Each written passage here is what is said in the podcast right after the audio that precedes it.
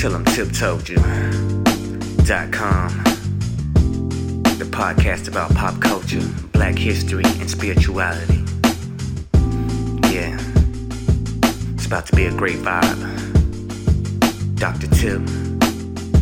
Gonna take it away. Tell 'em Tip Told You.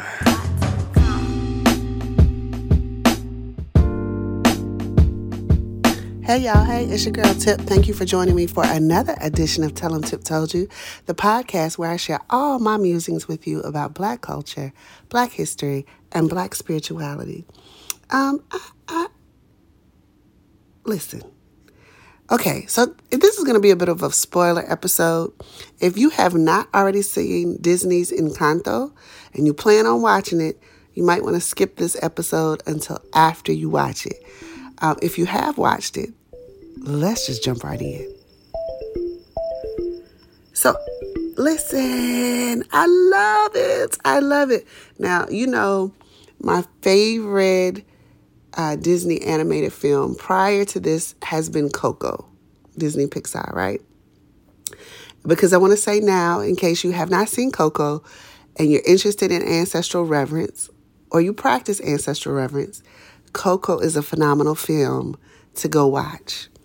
Um, it is probably the film I would most recommend to someone who has questions about ancestral reverence. It's powerfully done. All right, so that. However, Encanto is running a very close second to how I feel about Coco. Listen, guys. Uh, listen, y'all. I'm sorry that was so problematic. Okay, so listen, y'all. Um, that film, maybe it's because I'm where I am in my life right now, but speaking to other black women, that film is set in Colombia, um, and it has uh, representations of various shades of Latinx, and um, Afro Colombians are represented in a beautiful way. It, it it just visually it's not as visually powerful as Coco was to me, but it's still well done visually. Um, and the storyline as a black woman, I feel like that was written for us.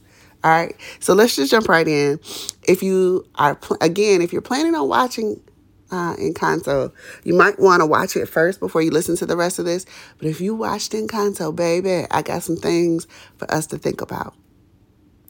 The first supposition I would like to make to you is that Mirabel had a gift all along. Mirabel's gift was the house. That's why her door was absorbed into the wall.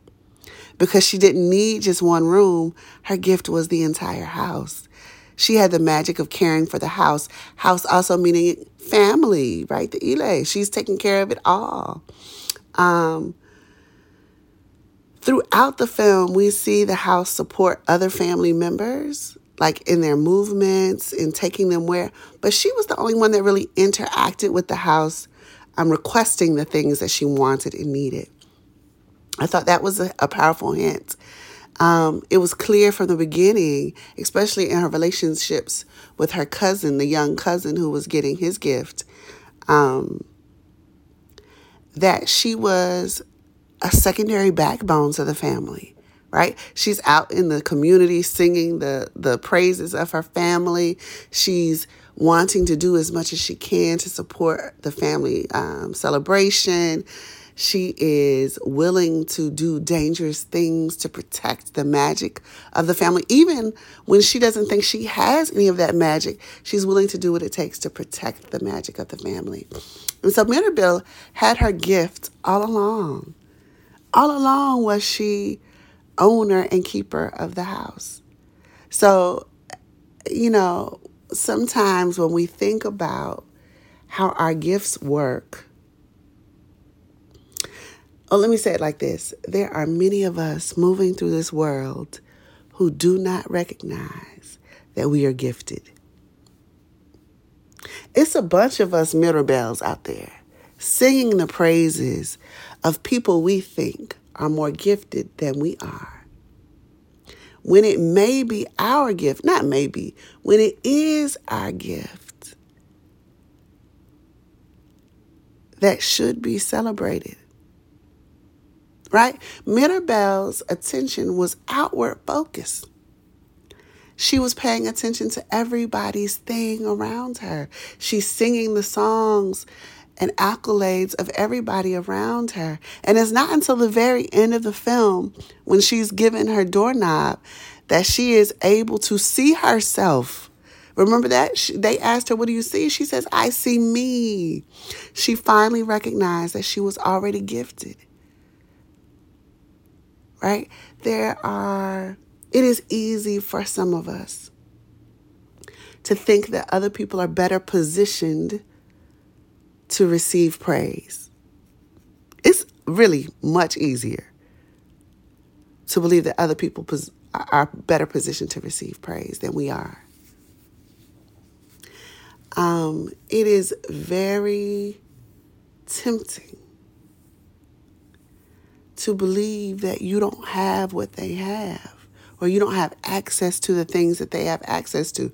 Mirabel, Bell, by virtue of her being born into that family, had access to the magic of the candle just like everybody else. She just didn't recognize it. And some of us are where we are because we simply haven't taken the time to recognize our gifts. Now, here's the problem of the people around Mirabel. They don't readily recognize her gift either. Some of us are in that position, and we may not be recognizing other people's gifts because they don't look like ours. They don't look like ours. There's this um, guy, Howard Gardner. He gives us multiple intelligences theory, and it's been disputed since then. But I think Gardner uh, made a very powerful point, and I don't care how many scholars write against the point, I do agree with him. Um, and let me give you the backstory of how he came up with the theory of multiple intelligences. So, Gardner's daughter was not doing well in school, right? And he, as all parents do, I won't say all parents, most parents should um, recognize the potential and the expertise inherent in their children. And so he's like, okay, wait a minute. She might not be good at the things you're measuring in school, but she is great when it comes to XYZ. And this is where we get the theory of multiple intelligences from, basically. That many of us are intelligent in ways that aren't readily celebrated and or recognized by the US school system. So for example, one of the intelligences that um, Gardner gave us was intrapersonal intelligence. And it's the idea of there are people who are just really good processing themselves, processing their ideas, processing, you know, they're just always in touch with the deepest parts of themselves. That's intrapersonal. There are people who have interpersonal intelligence. Like, this is my father. You can drop him in a room, and by the time he leaves the room, everybody in there feels like his new best friend. Right? My father is just good with people. There are people who have um, linguistic intelligence. The things they do with language are just profound. That's linguistic intelligence. Uh, if you don't know what that is, y'all Google any Papoose freestyle. I swear that man. anyway, um, there is naturalistic intelligence. These are people who are naturally good with plants and animals and things like that, uh, with the natural world. Um, and so it's the idea that we can be intelligent in all these different ways, and our intelligence does not have to look like anyone else's, and it doesn't have to be measured on the same scale as anyone else's. So I think Mirabel not only didn't see her own gifts and talents, I think the people around her, because they were looking for magic to manifest a certain kind of way, did not see her gift. And that's the other thing I wanted to talk about. Um, you know, magic isn't always magical. All right? Magic isn't always magical, meaning Mirabel's ability. For example, when she's under the bed with her cousin, she's not using quote unquote magic to appeal to him. At least it doesn't look that way to the viewer of the film because she's not doing anything supernatural. But what she is doing is connecting with another human on a level that gives comfort, peace, and support to the other human. That is magical. But we may not recognize it as such because it doesn't have all the bells and whistles and the glowing glitter of the doors. You understand what I'm saying? The viewer, I missed Mirabel's gift until the end because I'm looking for it to manifest the same way that these other people's gifts manifested. And some of us are missing out on our own gift because we're wanting it to look like everybody else's. And I'm here to gently remind you that it may not. That does not mean that you don't have a gift, it simply means it's a different one. Now, I also wanted to talk about Luisa. First of all, big ups to Disney for representing womanhood in that way. Because Disney is usually not good at that, right? We usually don't see. Um, okay, I, I'm I'm using this as a descriptor. I understand it's a loaded term and it's problematic, but we usually don't get to see Disney women as non-feminine unless they are villains or old women okay? But we get to see Luisa with all of these muscles being the physically strongest person in the film. How beautiful is that? Like it's a beautiful representation. And I big up the writers because they allow us to see that your gift may be a burden if you think you are your gift. All right. Can you can you hear that again? Let me, can I say it again? Sometimes your gift will feel like a burden if you don't recognize that you are not your gift. What did Luisa's song say? Like, pressure. She felt all this pressure to perform. Yes, it's my natural gift, it's my natural talent. It should feel natural, but because I feel beholden to so many people who are asking so many things of me, and I don't have the boundaries to say no and to rest, my gift becomes my curse. Black woman, do you hear that? Listen, I think any of us, and I know there are a lot of us out here, any black child who grew up getting good grades has felt the pressure of always being perfect. Right? Because so many people start telling you that you're smart, that you you don't want to have an off day because if you have an off day, who are you? Because if you're not perfect, you don't know who you've been because you've been performing perfectionism. And we are dying under the weight of that. The weight of always being the overachiever, the weight of staying up for three days straight to finish this writing deadline, to beat the writing deadline, or the pressure of staying up late to launch this new product or service because I have to excel last quarter's um, income goals. Whatever it is, we put this undue amount of stress on ourselves simply because we haven't practiced using our boundaries.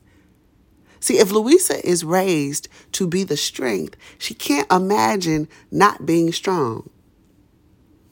Some of us were raised to be the caretaker, the cook, the writer, the singer, and we have not paused to say, I'm not that gift. That is my gift. I appreciate my gift, and I will employ my gift when it serves me and my needs. Like, I think we forget that part.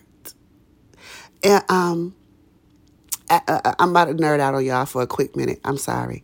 There's something called Black cultural ethos. Um, and it's the idea that black people operate with this similarity of uh, centering that happens in black culture. Black cultural ethos has as one of its components, which is the one we celebrate all the time, is this communalism, right? We value the fact that we're part of a community, of a part of a unity, a part of a unit. I mean, I'm sorry. Um, so, for example, and we enjoy that. So, when we go off to school, right, we want to join a, the Divine Nine, or we want to be in the band, or we want to cheer, or we want to play some sport, or we just want to click up with other kids uh, who are like us. Part of that is our cultural uh, desire to be connected to a unit, right? And often, because of our experiences in the diaspora, that gets privileged as a point of our strength. And I do believe it's a point of our strength, but listen to what accompanies it. Also embedded with black in within black cultural ethos, in addition to this communalism, is something called expressive individualism. And that's the part that I don't think we do well right now. All right. Because of what we've experienced, we've been pushed into this. We have to be unified. We have to be unified. I agree with that. But how we understand unity, I think, is being distorted because the, the indigenous form of black cultural ethos says that the unit is not made whole if the person cannot express themselves individually. All right? My unity is threatened if I feel like I always have to hold the group as a priority over myself. Do you hear what I'm saying? Luisa's pressure came from I want to always do what's right for the family, for the group, for the community. But I forget that if I'm not well, if that pressure makes me crack, then I'm not even able to do the thing that I'm identifying with. And some of us are here. Oh, that's why we need Luisa's song in the rotation, baby. Right? Some of us are here. Some of us need to remember that if we're not taking care of the self, the self cannot be a viable contributing member of the unit. And therefore, the unit suffers. See, if I really want to to support the community, I have to support me as an essential piece of the community. Okay? So that was the thing with Luisa. Also wanted to talk about Bruno. Now, I got this idea from Gullah Grits on TikTok. All right. So, Gullah Grits TV, I think, on TikTok. Um, I didn't think about it this way, y'all. He said Bruno was a brujo. And I was like, yes, I see that. So um, everyone else's gift, right, seemingly, even Mirabel's, right, does not require accoutrement. um, the sister is creating flowers out of thin air. Luisa is just the muscles, right? I, it's me. I don't need accoutrement. Abuela, she didn't need like to, to do anything. But Bruno, and they don't talk about Bruno, is able to use the elements to do the work that he does. And there are some of us, and we don't talk about us a whole lot. Well, unfortunately, now it's kind of popular in pop culture. So you got people pretending to be Brunos, right? But they don't really understand our connection to the natural world and how the natural world is given to us. Uh, it, it, even if you go to Genesis, and I'm not, y'all know I'm Christian plus, so I'm not saying you got to go to get Genesis, but I'm saying even in Genesis, God supposed in the word dominion, it, yeah, I, I don't think it means what white folk tend to think it means in this case. But if we've been given dominion over the earth for the use of our needs to meet our needs, uh, we need to be working some elements like Bruno. And we need to learn from Bruno's story that it's going to be scary for some people, and we might not talk about it. All right? Because, see, let, let me just this this is a side note. It's a whole lot of people on social media right now uh, sh- pretending or performing spirituality. They showing all their candles. They telling you to wash your hands with salt, which is foolishness anyway. If you're trying to draw money to you, that don't even make sense. Um, they're showing all these things. Well, first of all, if they're showing all that stuff, always be suspicious because built into these traditions is the idea you don't teach everything you know. And number three, if you know any real deal Holyfield ATR practitioner who do practice and who do is an ATR, fight me later. Um, it, they not showing you that stuff because nobody talks about Bruno, baby. That's okay. I just wanted to slip that in. The miracles we're often looking for, and I think this is Mirabel's uh, story. The miracles we're often looking for in our own lives are right in front of us. The opportunities, the heartbreaks, the disappointments are setting us up to overcome. Now, here's what I another thing I got from Gullah Grits TV. It takes sacrifice. All right. So, in diasporic African spiritual traditions, which I do count hoodoo as part of and Southern Black Christianity as part of, okay? Because let's be real, uh, old school Black Christianity is hoodoo. Fight me on that too. Here's the thing in all of those systems, you must sacrifice to receive. What happened at the river in the movie? Wasn't that a sacrifice? In the river? In the river, y'all. That means something to some somebody listening. Abuelo is sacrificed in the river. How do we know Mirabel is ready to receive her gift? Ain't there a little blood sacrifice when she cut her hand? Okay, I'm getting too deep for some of y'all, so I'm gonna hold it. I want you all to go and have that. I want to say something here. As much as I love Coco, as much as I now love Encanto, I have a problem, Disney, Disney Pixar. I have an issue. When we gonna get an African tale? When we gonna get the Nigerian princess? When we gonna get a Swaziland suitor? Can we have a castle in Cote d'Ivoire? I mean, can we? I, can can I see that? I, I haven't seen that. And even when we got Tiana, she was a frog for most of the movie. Like I can't let that go. I know we've all heard that critique. We uh, hopefully we all still levying that critique. Disney has demonstrated with Coco and now with Encanto that it can take other cultures and celebrate them just like they have with whiteness. Why can't I see it with a brown face? Now, they did good with the Afro uh, Colombian representation in this film. That means I know you can do it. So you so don't give us another soul. Listen, y'all. Soul was good. I liked Soul.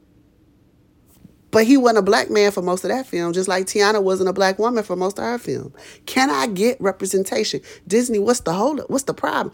And, and speaking of gifts, uh, can is somebody out there that can draw, that has worked for animation houses before, who's got an idea? Can we get it, please?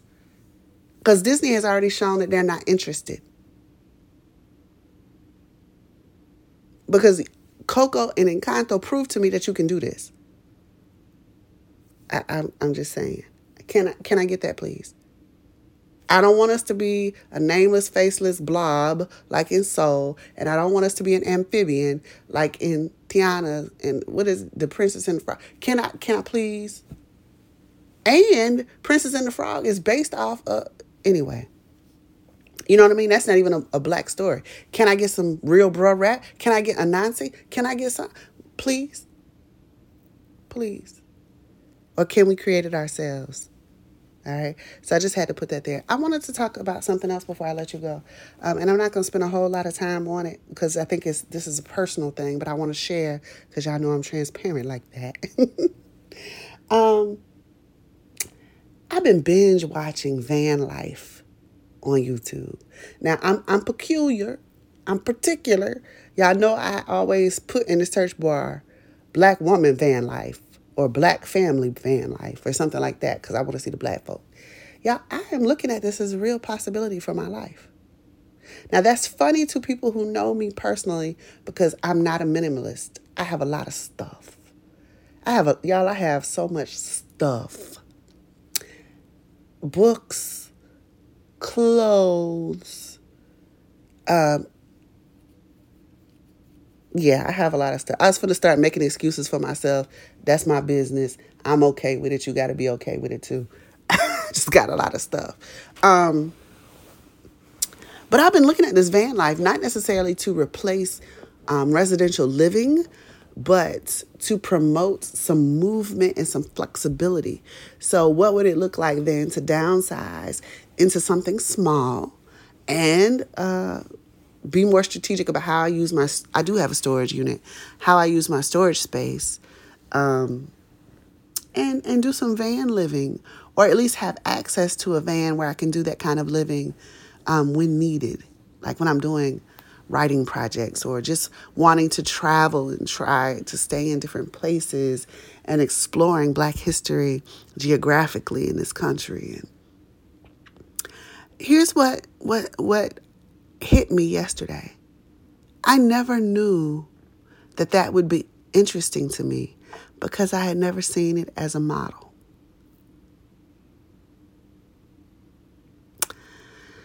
Y'all,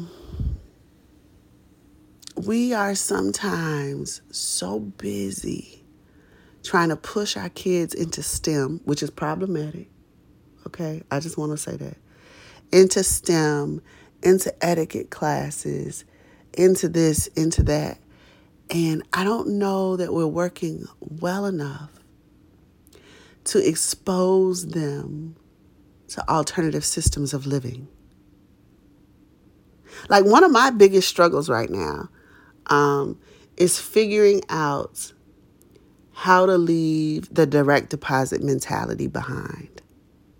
What does it look like to step into entrepreneurship or freelancing work, which is entrepreneurship another kind of way, um, full time?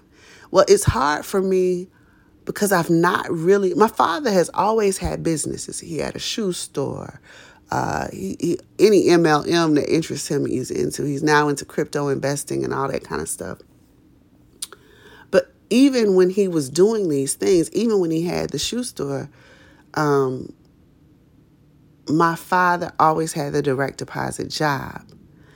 And that generation, my father is about to be 80, that generation um, really um, instilled in a lot of us that you need to be employed mentality. And for many of us who have those entrepreneurial strivings, even though we've been gifted, like Mirabel, these gifts that we may not recognize yet that are um, that could be commodified, um, not exploited, exploited as a commodity, but we could make money from them even though we may have these things, there are many of us who are afraid of moving into that space simply because we haven't been exposed to what it looks like up close and personal.